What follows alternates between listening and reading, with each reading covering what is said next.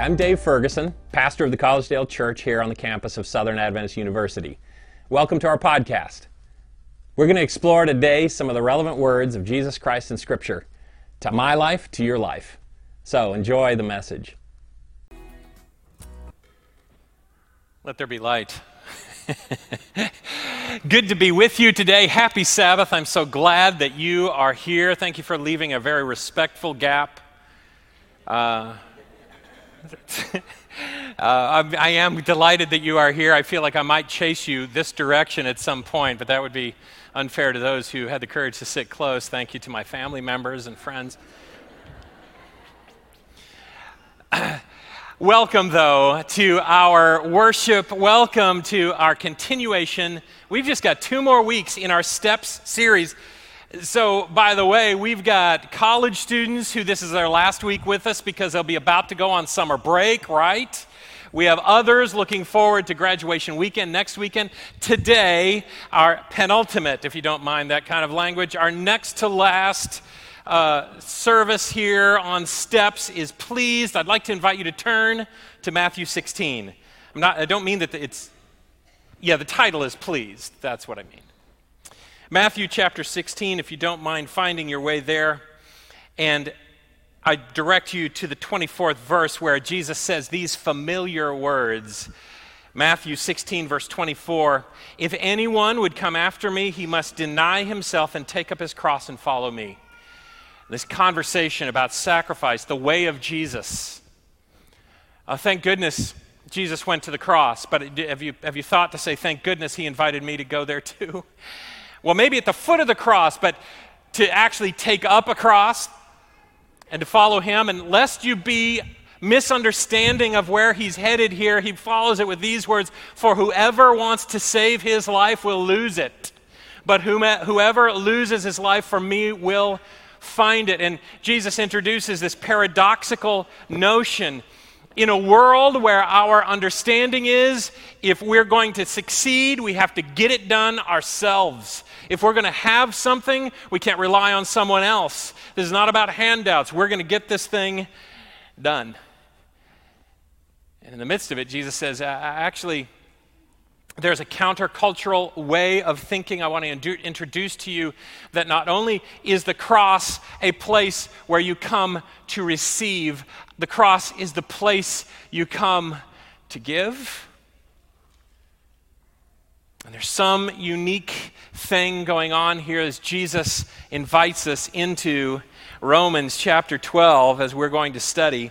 As we do, I just, uh, before we pray, I would just like to suggest to you something.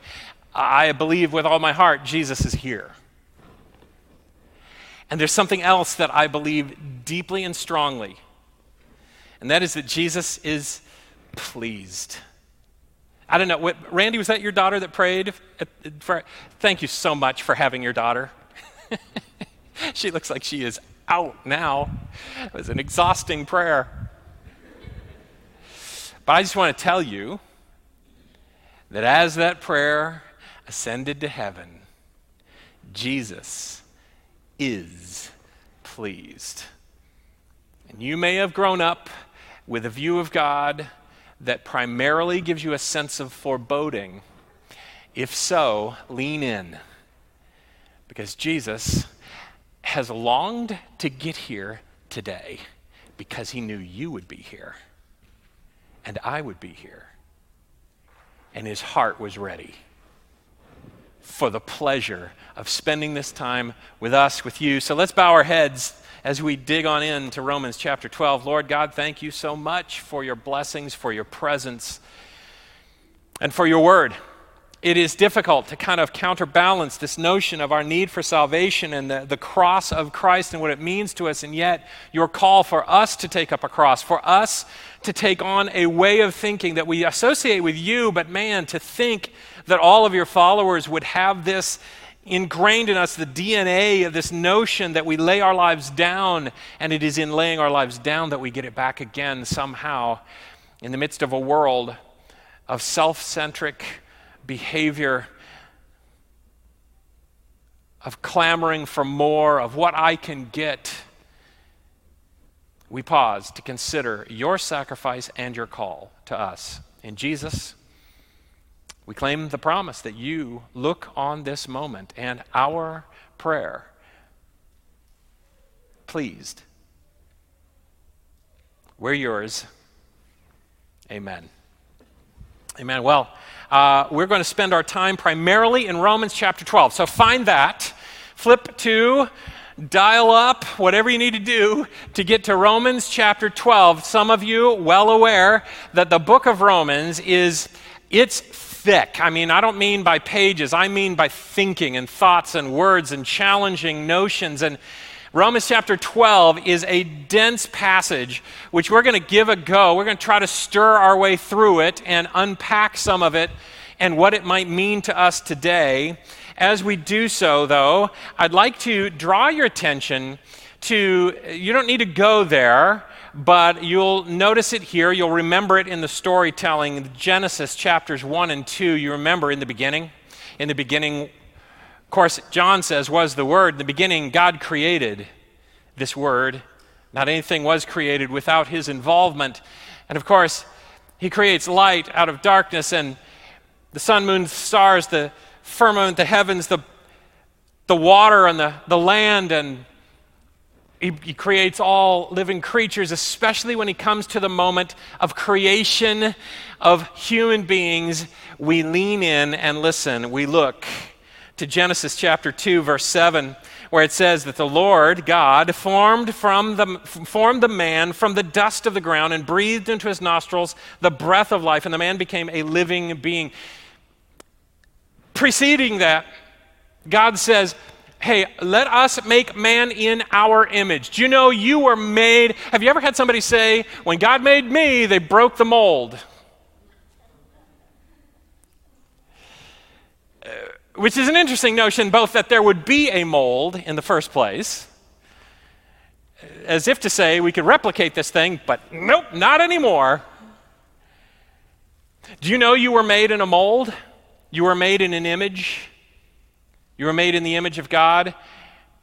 And amazingly, embedded in that notion, this let us make man in our image, and God makes us in His image, and it is in no one else's image, and that's bizarre and amazing.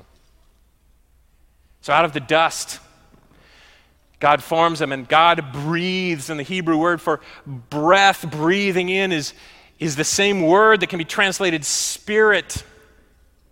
The Spirit of God comes in that wakes us up, brings us to life. You know, it is the, the breath of God that gives us life, yeah?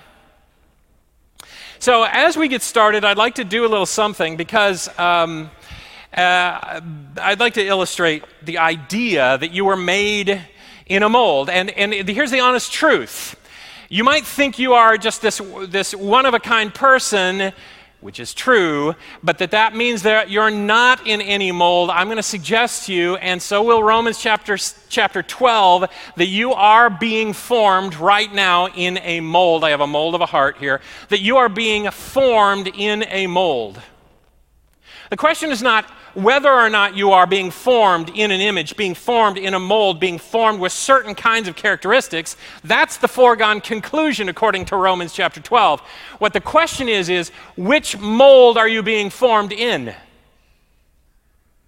The mold of the world, you may not have thought about it, but as you participate in what's going on in the world around us, we know it truly. When we grow up in a certain family, we're affected by that family. You say words like your family says. My mom would tell me that if, if she were walking along and she could only see from mid back down on three particular men myself, my brother, or my dad she would know exactly who it is. We all walk the same, she says.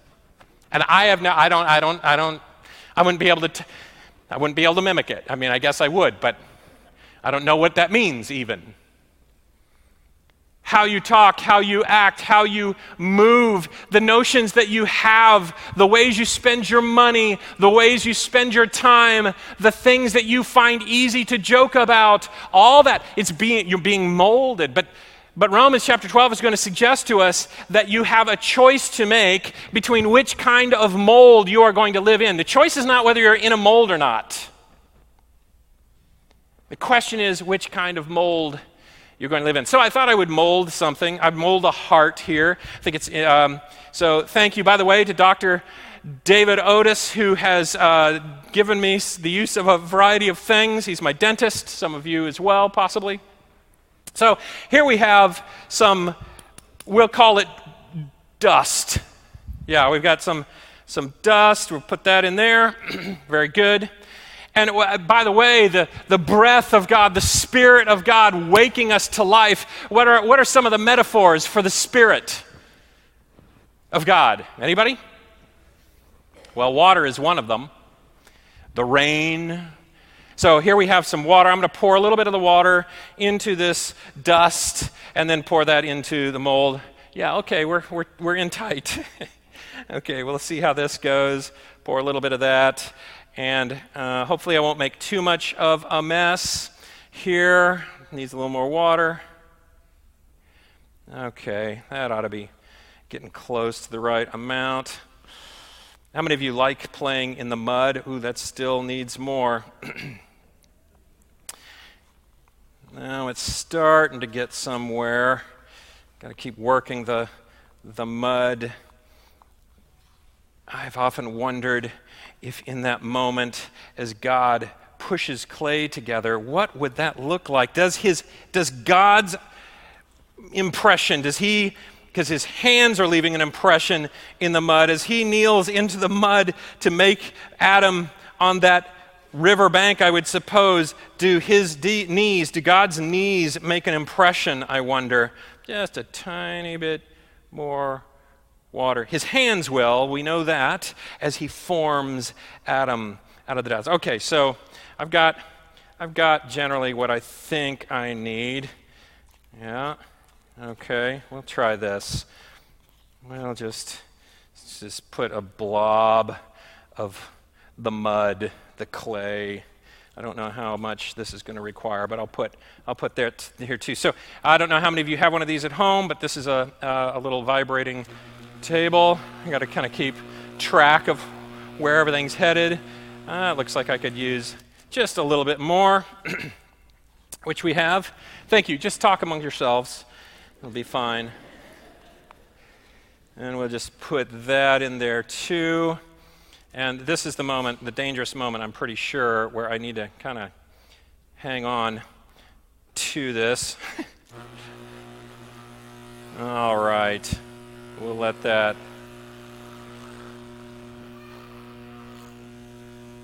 make its way.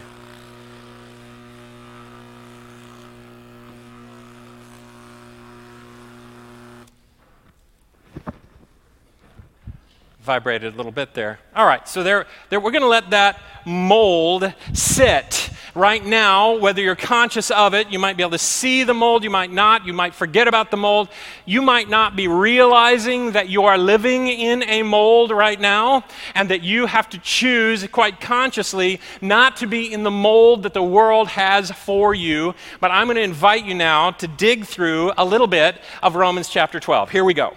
Ready? You're in Romans chapter 12.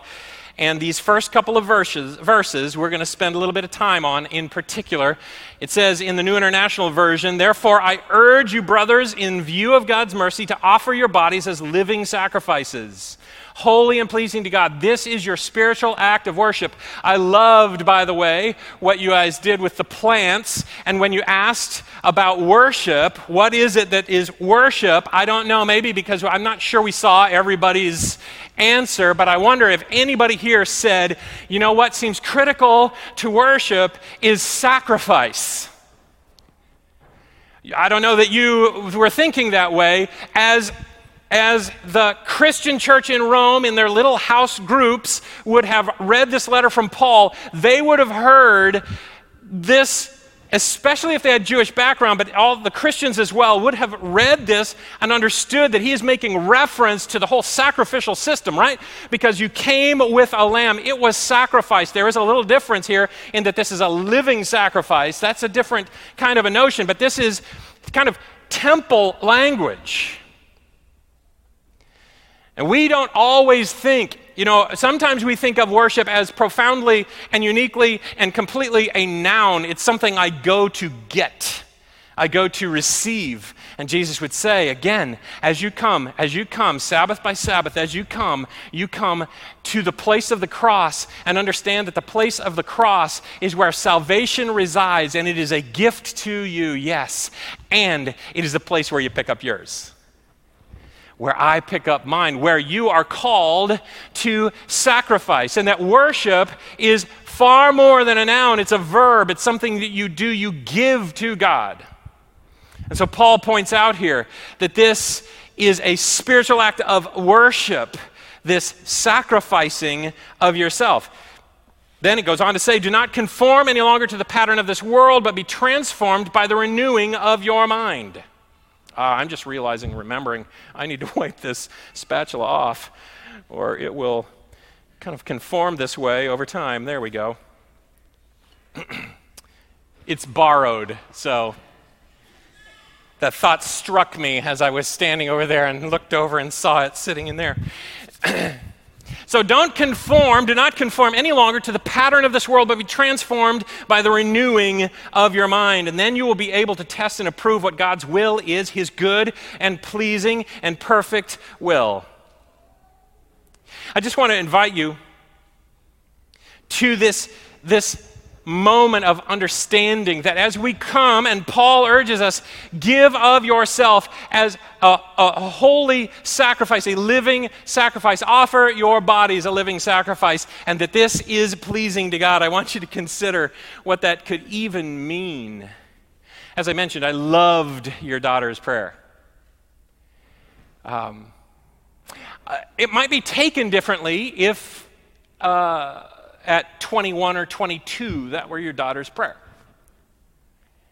I think about my own children as they grew up and learning to walk, for instance. I, Isaac, when he learned to walk, um, we, I was, we were in Spruce Street, uh, at Spruce Street in Hamburg, Pennsylvania, a house. I'll just give you this little calibrating notion.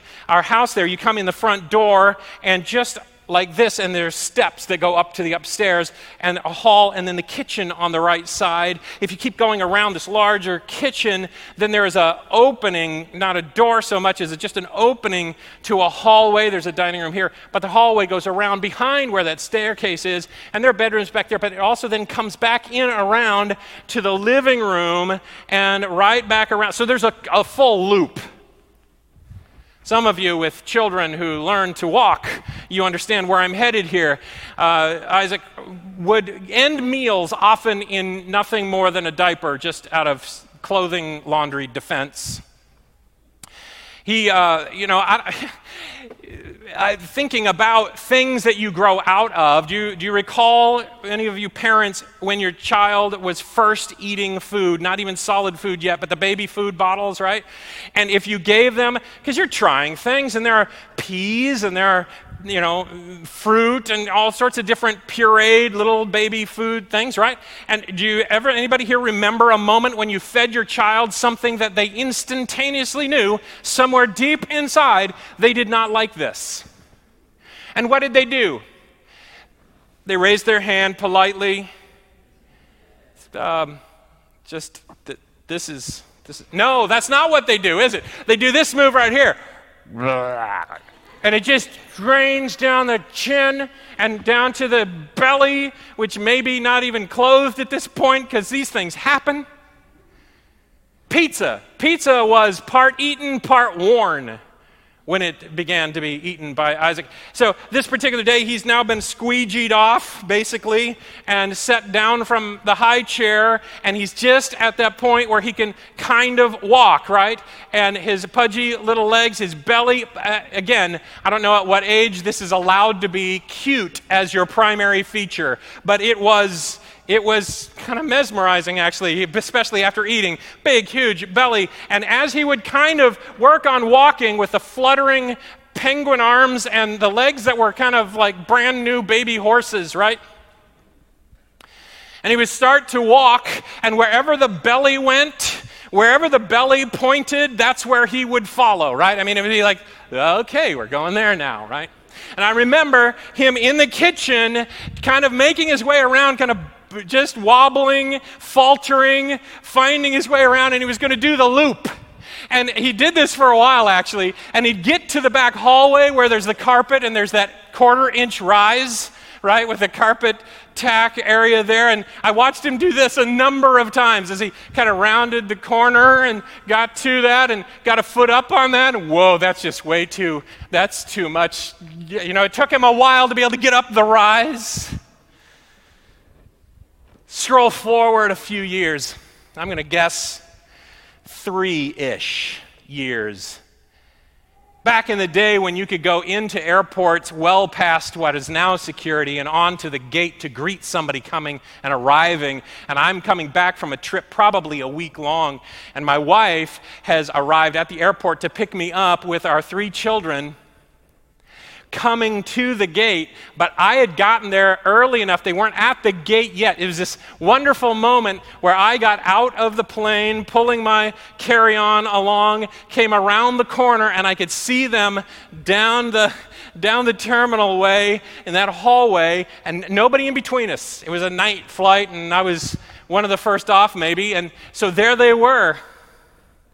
And Isaac catches me, my eye and he begins to take off running toward me. Yeah, I mean, running in that little, just kind of barely under control mode. And the problem was that the, the, the terminal from where they were to where I was had a rise in the uh, floor that was going up, a ramp that was going up, and as he's running his calculations, he has somehow missed the geometry, hasn't been quite right in his head, so that he has not calculated that rise, even though you could see it for a long way coming. So that he began, as, as running, began to lose control, fighting it for a few feet, of course. And then, have you seen, like on a National Geographic, Dodo Birds Land? And they, they come down and it's, it's you know big and looking like things are going to be okay. And then they hit the ground and it's like bam wham. It's a wonder a beak isn't flying off and all of this right? Down he goes you know, it's a wonder he didn't lose a beak in that moment. And then of course i did what you would do too is i just i don't know i don't know that guy. Are you kidding me what I, my heart, this father's heart is filled with is this understanding and this notion of a little guy who is running to dad. And I made up the distance in a flash to pick him up. My heart is filled with the pleasure of being wanted as a father. Today, right where you are,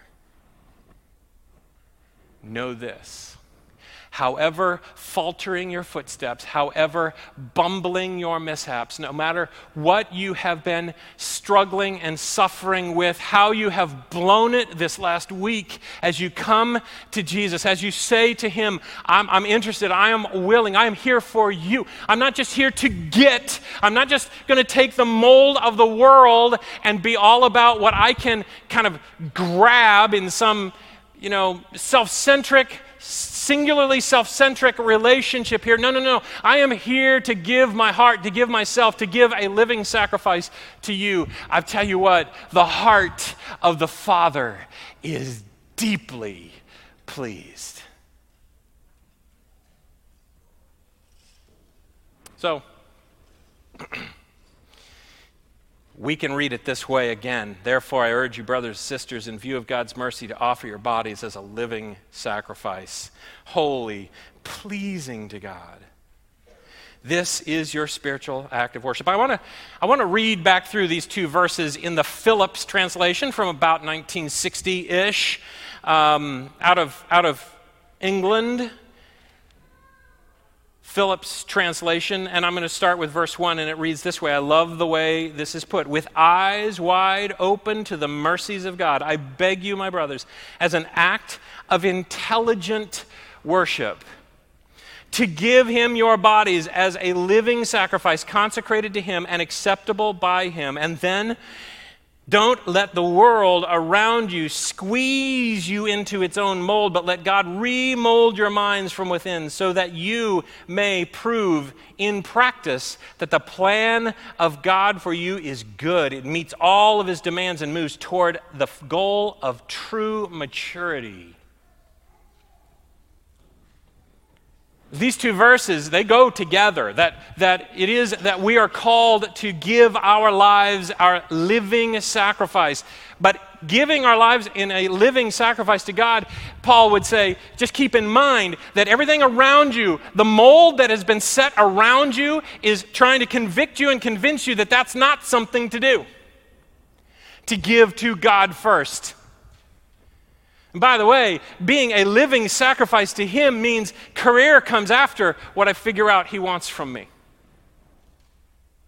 Everything comes after. Fits in along with what it is that He is calling out from me. But I love this word in the Phillips translation that you see in red here maturity. it's one of the reasons I really loved your, your example of the growth here, the flowers. Because when they're just in the seed packet, are they flowers? Well, they are the seeds of the, they're, they're perfectly formed seeds unless they're damaged or dead, right?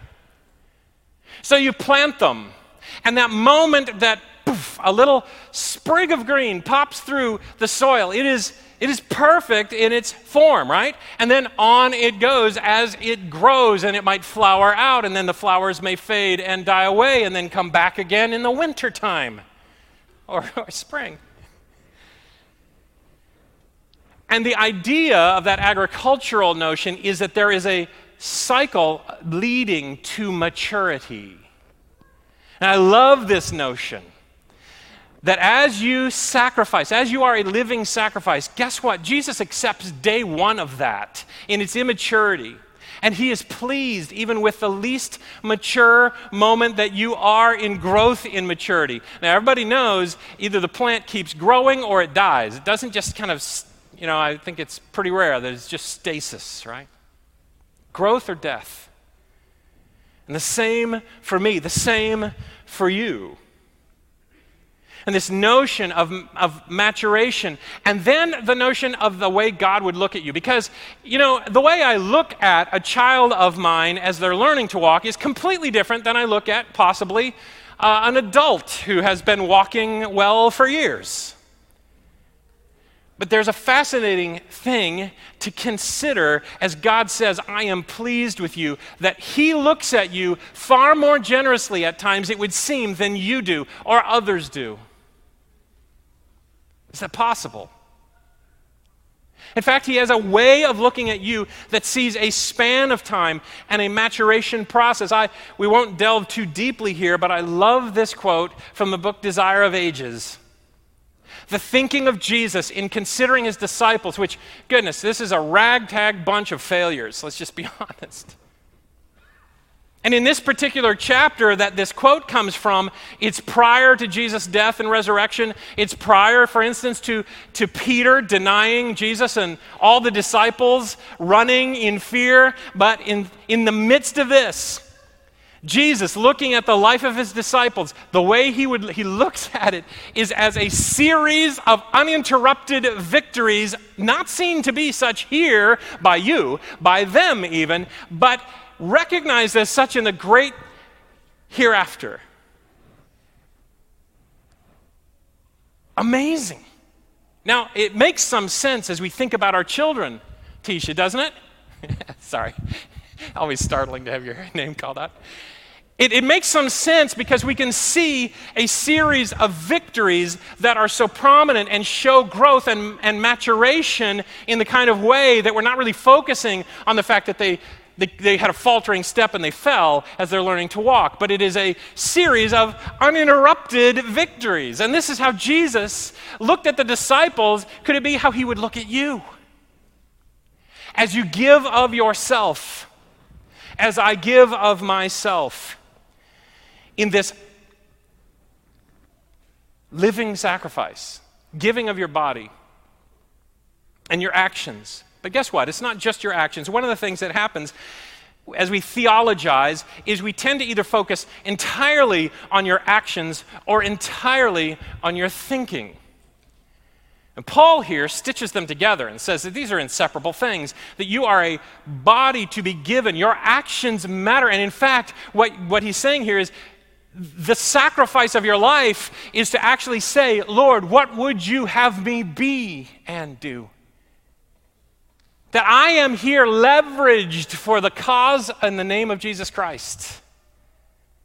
Not just for myself, but it's in both what I say, what I do, what I think. This is given a little hint toward as we kind of take a look again at, at Phillips and his translation. We'll look at the New King James Version in a minute because this portion that's, that we read in the New International Version, that this is your true and proper worship, actually is translated in other versions to, to be something having to do with the thinking and the mind. With eyes wide open to the mercies of God, I beg you, my brothers, as an act of intelligent worship.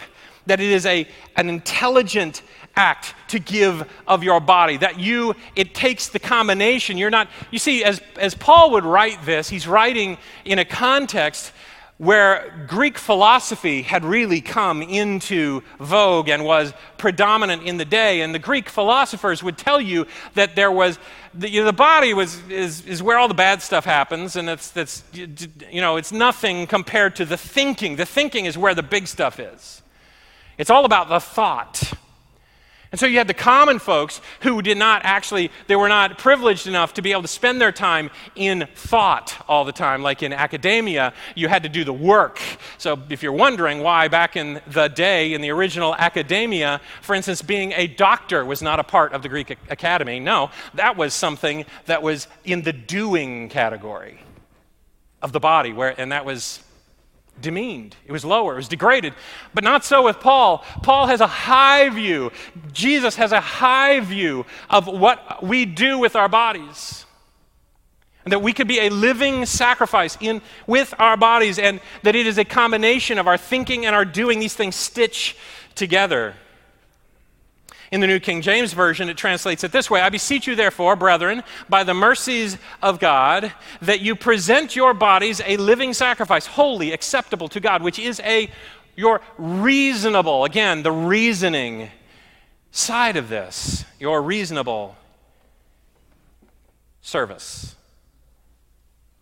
So, we read it do not conform any longer to the pattern of this world, but be transformed by the renewing of your mind. And this, this idea that, that Phillips would translate a mold. Don't let the world around you squeeze you into its own mold. And this is the point that Paul is making. You won't avoid being in a mold. You're either going to get squeezed into the mold of the world or you're going to pick the mold of Jesus. That's those are the two options. You can say you're not in any mold, but you are. I am. And the counterculture of Jesus is to say, I'd like to remold your life. I made you in my image, and I want to get started now. I want to get started now in the remolding process. So give your life in this living sacrifice Uh, it's kind of almost oxymoronic, the idea of a living sacrifice, right? Especially if you were familiar with the temple services and, and the lambs that would come and be brought. There wasn't a living sacrifice, it was slain and sacrificed. And of course, Jesus on the cross, he is a sacrifice that dies, right? But there is hinting in his in this statement that this idea of a living sacrifice, this notion that if in the name of Jesus Christ you would take up your cross, and sacrifice for him, guess what? The story doesn't end at the cross, does it? No, Jesus goes to his death on the cross, having been condemned to die for your sins and mine, and then is laid in a tomb and rests there until a Sunday morning. We just celebrated recently. And what happens? It is the opening of that tomb and the resurrection story, and he comes to life. And what Paul is suggesting here is look, you, you know, the world, you'll, you'll, you'll get bumper stickers that will say, uh, whoever dies with the most stuff wins, right? I think the appropriate reaction to that is whoever dies with the most stuff is just dead. In a world where there is another choice, there is another mold. See, whoever dies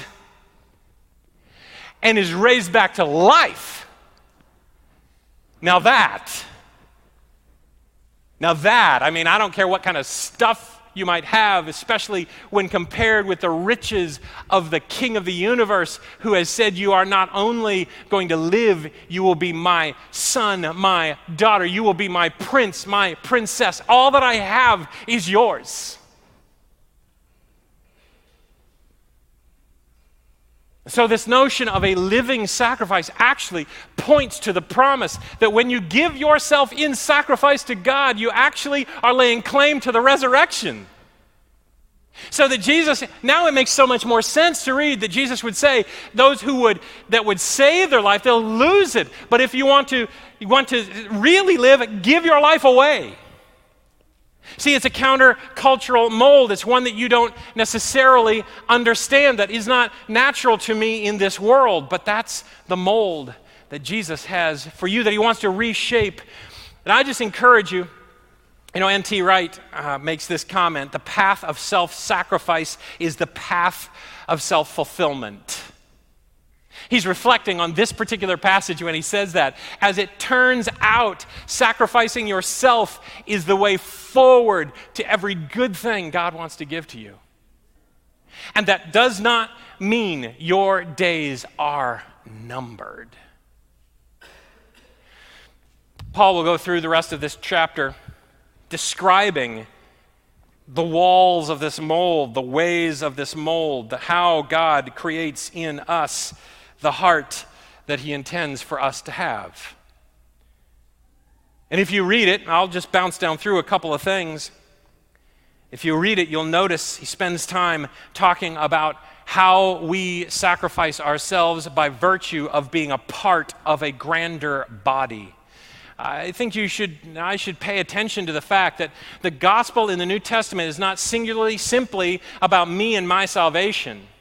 It's about bigger stuff than that. And one of those pieces is that God calls us into a community of Christ, His body. It may seem safe and even wise at times for you to withdraw from the body of Christ and it may be that you're watching this online and have yet to return to being a part of the physical body of Jesus Christ. I want to suggest to you that Paul, in all the body metaphors you read about in Ephesians and in 1 Corinthians and in this book and in this chapter, Romans chapter 12, that it is a call to be a participant in the body of Christ, and that this body of Christ is about one thing and he'll dialogue about it in a couple of different ways. But it is about making friends for Jesus Christ, leveraging our relationships so that we know him and others know him.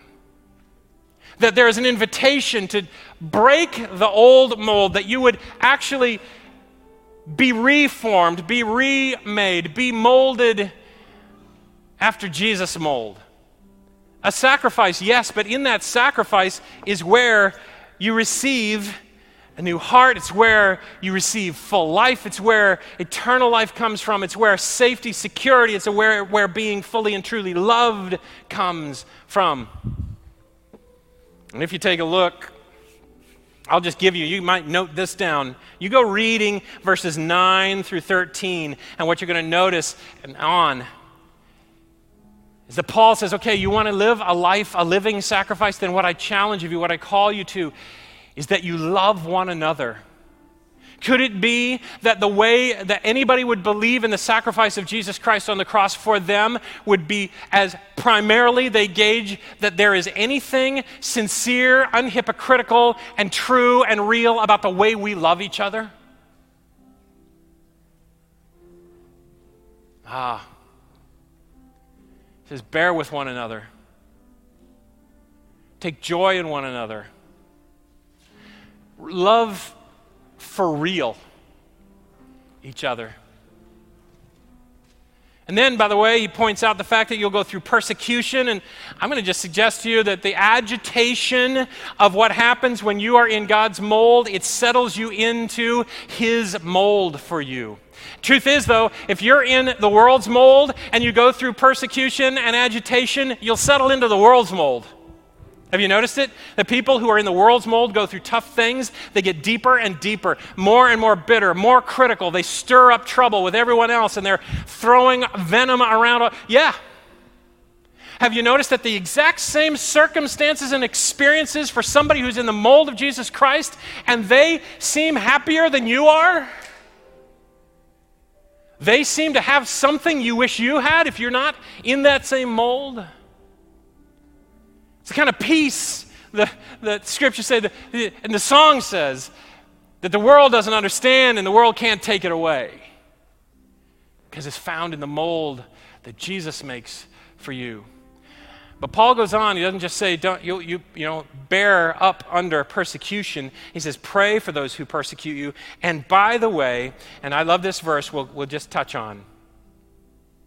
Verse 18, if possible, as far as it depends on you, live at peace with everyone. Now he's pointing out. He's not pointing into this church, he's pointing out into our communities. And he's saying, look, you don't have to be the same, you don't even have to agree, but where it's up to you, live at peace. Show peace. Even when you can't tell somebody what it is that you see as wrong in their life or the, the, the, the, theological understanding that you have of the Sabbath or some other something, be a person who loves their community, lives at peace with and in their community. What if those around us, we've said this before, what if those around us looked upon those of us in our faith community and said, I wish whatever it is they have, I wish I had what they have? I don't understand it just to be honest with you. I don't, I don't get what's going on with their worshiping on, that, on the Sabbath day. I just know I really am glad I've got one for my neighbor. I still haven't wrapped my mind around what they're saying happens after you die, but I'm glad my son is marrying one. Because those people know how to love, those people know how to sacrifice and give themselves away. So, you have a choice. I have a choice. might not have thought about it too much, might think that you're in charge of everything that happens to you. Truth is, you're living in a mold. Do you want to be molded by the hands of Jesus Christ, the one who can make you for eternity? Or the crush and the pull and the pinch of a mold of this world? Simply wants to use up and throw away. Well,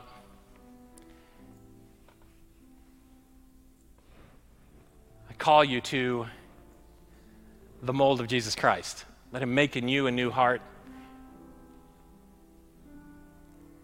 He says it again. Present yourselves as a living sacrifice. It's not even going to be about whether you stumble or trip or fall. It's about whether you are willing to give yourself fully to Him. For He says, as He sees you, I am so, so pleased by your sacrifice. Lord God, please bless us. We're going to sing a song reminding us of our focus today, and we give ourselves to you. Thank you for the message of your pleasure over our lives, that we would bring you that kind of joy is an amazing observation and thought. So we stumble our way, but straight toward you right now, in Jesus.